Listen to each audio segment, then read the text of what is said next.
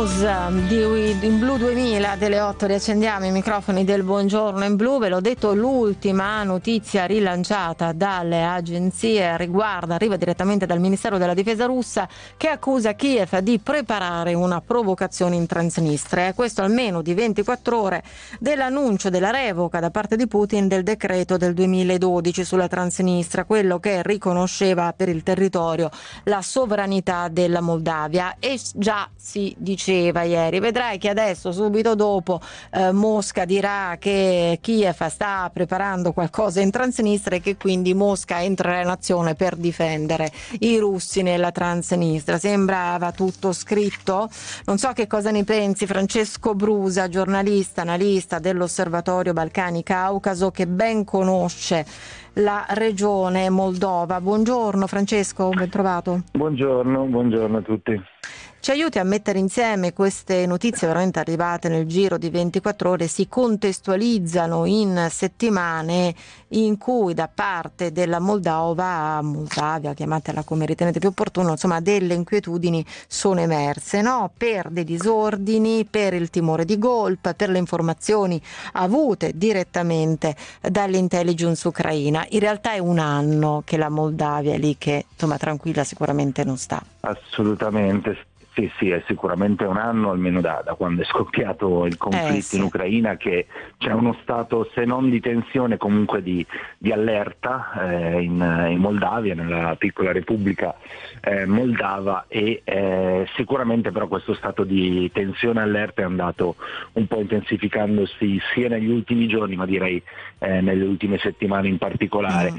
Eh, diciamo che contestualizzare avendo un'idea molto chiara di quelle che possano essere sia le intenzioni russe da una parte che i prossimi sviluppi dall'altra è molto difficile perché ci sono tanti segnali alcuni dei quali anche contraddittori. Io credo anche che il tutto rientri in uno schema eh, di quella che si chiama no? guerra ibrida, che quindi viene anche combattuta certo. a livello di eh, informazione, disinformazione e fuga di notizie più o meno eh, veritiere da parte, da parte, soprattutto di Mosca e che sostiene un po' quella che è una eh, offensiva militare che sta avendo luogo eh, nel Donbass, oltre che però anche con l'incremento di, di tensione eh, dovuto agli ultimi sviluppi e soprattutto in relazione alla visita di Joe Biden a Varsavia ehm, e al, dis- al nuovo discorso di Putin dove come giustamente ricordato è stato sospeso il decreto che ehm, dava una conformazione alla, politica, alla dottrina delle relazioni internazionali della politica estera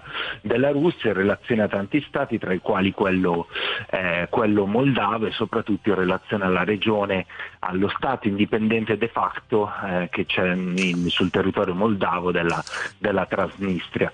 Ehm, a questo si aggiungono altri due elementi eh, molto forti, quindi gli annunci eh, che ci sono stati nel, negli ultimi giorni da parte di Kiev prima e poi confermati dalle autorità moldave di un possibile eh, colpo di Stato, magari non in senso classico, però un tentativo sì, di destabilizzazione esatto. forte esatto, eh, del, della, della, scena politica eh, moldava, a fronte di questi, di questi, segnali, di questi allarmi, c'è stato un, un cambiamento, un rimpasto di, di governo eh, all'interno della, della, Repubblica Moldava, infatti eh, il primo ministro, l'ex primo ministro Natalia Gavrilizza ha, eh, si è dimesso, al suo posto è stato, eh, è stato assegnato il posto al um, precedente ministro e il consigliere della difesa eh, Dorin Reggian e si è dato sostanzialmente al governo un, una maggiore identità eh, insomma, proprio improntata al, al difesa e la sicurezza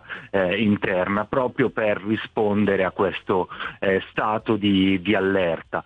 Ovviamente lo stato di allerta e di tensione è esacerbato eh, dalla situazione ehm, sia diciamo così di, di tensione del, del clima no, sociale eh, per via della, della, guerra in Ucraina e della vicinanza eh, geografica, ma anche dal fatto che la Moldavia ultimamente, eh, almeno dallo scorso autunno, ha iniziato a risentire fortemente della crisi energetica provocata dalla campagna eh, missilistica russa sulle infrastrutture eh, energetiche ucraine, infatti anche in Moldavia si sono verificati eh, dei bl- blocchi diciamo, della fornitura eh, elettrica e a seguito di questo si sono verificate proteste che eh, sia in autunno sia negli ultimi giorni ehm, riconducibili direi abbastanza facilmente mm. al partito eh, cosiddetto filorusso di Lanshor, eh, che è un imprenditore eh, e politico moldavo eh, fuggito in Israele in seguito al suo coinvolgimento in uno scandalo del 2015 di, un, di, uno schema di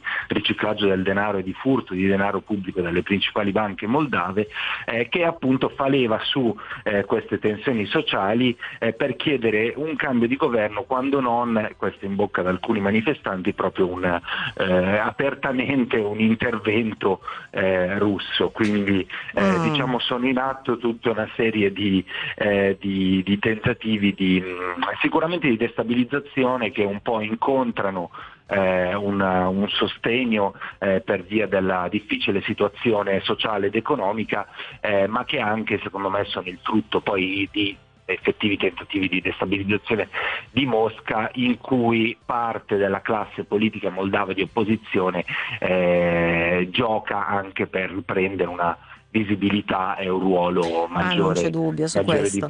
Allora, che Mosca avrebbe tutti gli interessi ad un governo moldavo filorusso uh-huh. e non filo-europeo sta nelle cose, no? insomma ci vuole poco sì. immaginarlo ancora di più in, nell'attuale contesto.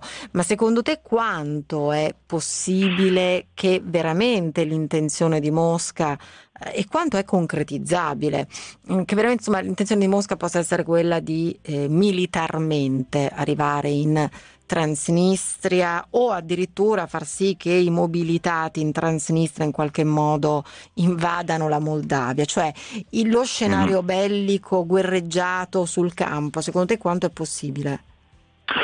Ma io credo nel breve termine molto improbabile, eh, cioè, allora, sicuramente un arrivo eh, militare da parte delle truppe di Mosca è per ora scongiurato dal fatto che eh, si è parlato eh, soprattutto all'inizio del conflitto e giustamente del fatto che uno dei piani possibili eh, dell'esercito di Mosca sarebbe stato quello di prendere tutta la fascia eh, costiera del Mar Nero certo, in Ucraina. A quel punto, fino alla esatto. Bassarabia è tutta una passeggiata. Cioè, Esattamente, no, in questo eh. momento eh, un, sono bloccati insomma, sul, sul, fronte di Kherson e quindi eh, Odessa è ancora Ucraina, quindi da quel punto di vista lì direi assolutamente improbabile.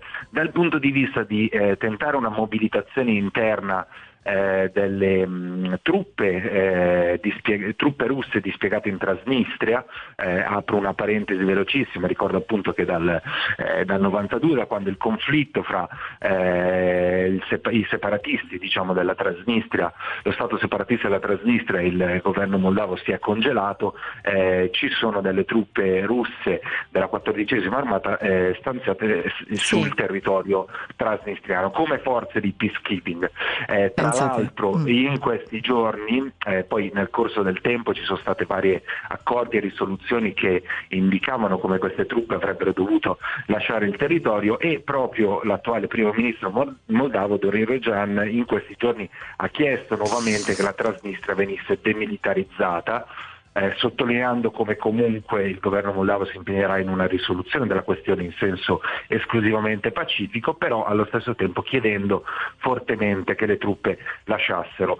Ora, questo scenario mh, mm, io vedo diciamo, più probabile che possano esserci eh, delle provocazioni, delle azioni eh, più che altro tese appunto a eh, scompattare un pochino il fronte eh, che aiuta Kiev nella guerra, a creare un maggiore contesto di eh, disordine, eh, ma vedo difficile che si concretizzino in un'azione eh, unitaria, anche perché eh, tutto sommato, però diciamo che in quest'ultimo anno la, gli eventi hanno, ci hanno spesso sorpreso, però direi tutto sommato le relazioni sia a livello di popolazione civile sia a livello istituzionale fra eh, Moldavia e Transnistria eh, non sono come dire, così esacerbate e, e, tese. Da tutte e due le parti c'è un interesse a non eh, arrivare a, un, a uno scontro.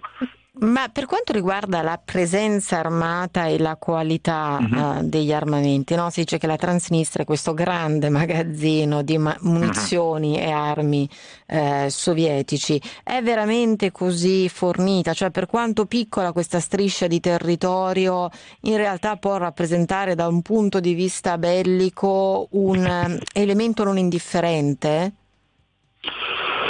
Eh, allora, nell'ottica diciamo della, mm, eh, del, del, esclusivamente del territorio moldavo, sì, data eh, dire, la, la, l'eseguità, proprio, cioè la, la, eh, la dimensione molto piccola eh, sia del, della, del, territorio della Transnistria che di quello della Moldavia. Sì, tutto in scala, possiamo Moldavia, dire, no? Tutto un po' in scala, esatto. Eh nell'ottica più grande del, del conflitto attualmente in corso, eh, anche lì mi viene a dire che eh, non, non, potrebbe giocare eh, chissà quale ruolo, ecco. Eh, sia perché comunque parliamo appunto di 1400-1500 eh, uomini personali, diciamo, se, se, non mi sbaglio, quindi insomma vedendo anche no, le cifre adesso sì, impiegate sì, nel sì, conflitto si tratta di una percentuale molto piccola, sia perché eh, comunque essendo che in questo momento eh, il governo di Chisinau eh, così come anche la Romania, così come diciamo, tutto, tutto, l'Occidente è sostanzialmente alleato di Kiev ed essendo la Transnistria schiacciata fra Romania, Moldavia e eh, Kiev sarebbe anche eh, molto facile eh, tagliare sostanzialmente ogni, ogni, linea di possi- ogni linea, possibile linea espansionistica mm. che parta da un'azione militare in Transnistria.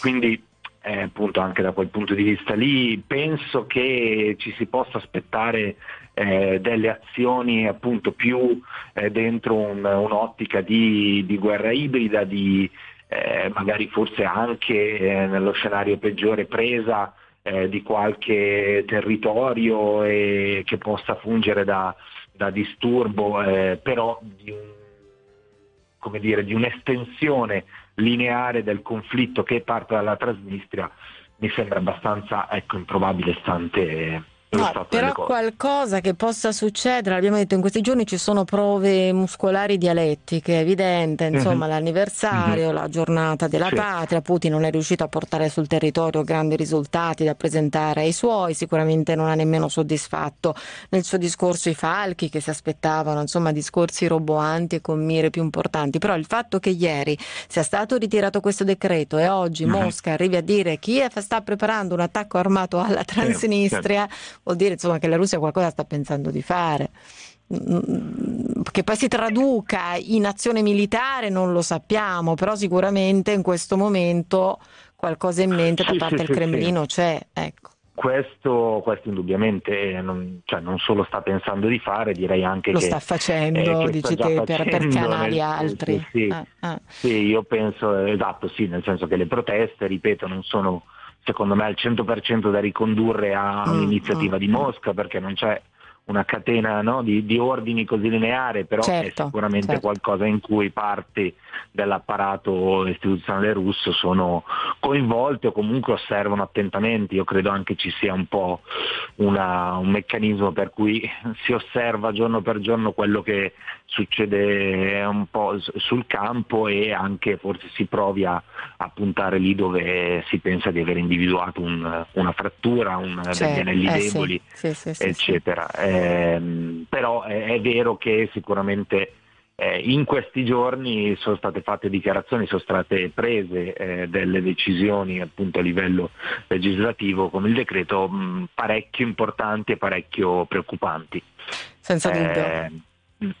Questo, questo sì, però purtroppo fare delle, delle, previsioni sulla base di questo adesso è molto, molto difficile dato... No, infatti torniamo quasi un anno fa quando poi no, tutti escludevamo che mm-hmm. la Mosca potesse fare certi, eh, certi, particolari interventi, soprattutto di ampia scala sull'Ucraina perché li definivamo assolutamente irrazionali, quindi figurati sì. Mosca e poi abbiamo visto invece com'è andata, quindi anche affidarsi come dire, alla logica, alla razionalità sicuramente poi ha, ha, ha dei limiti in sé il discorso. Francesco Francesco, grazie veramente, molto molto interessante. Buona giornata, buon lavoro Francesco Brusa, giornalista e analista dell'Osservatorio Balcani Caucaso.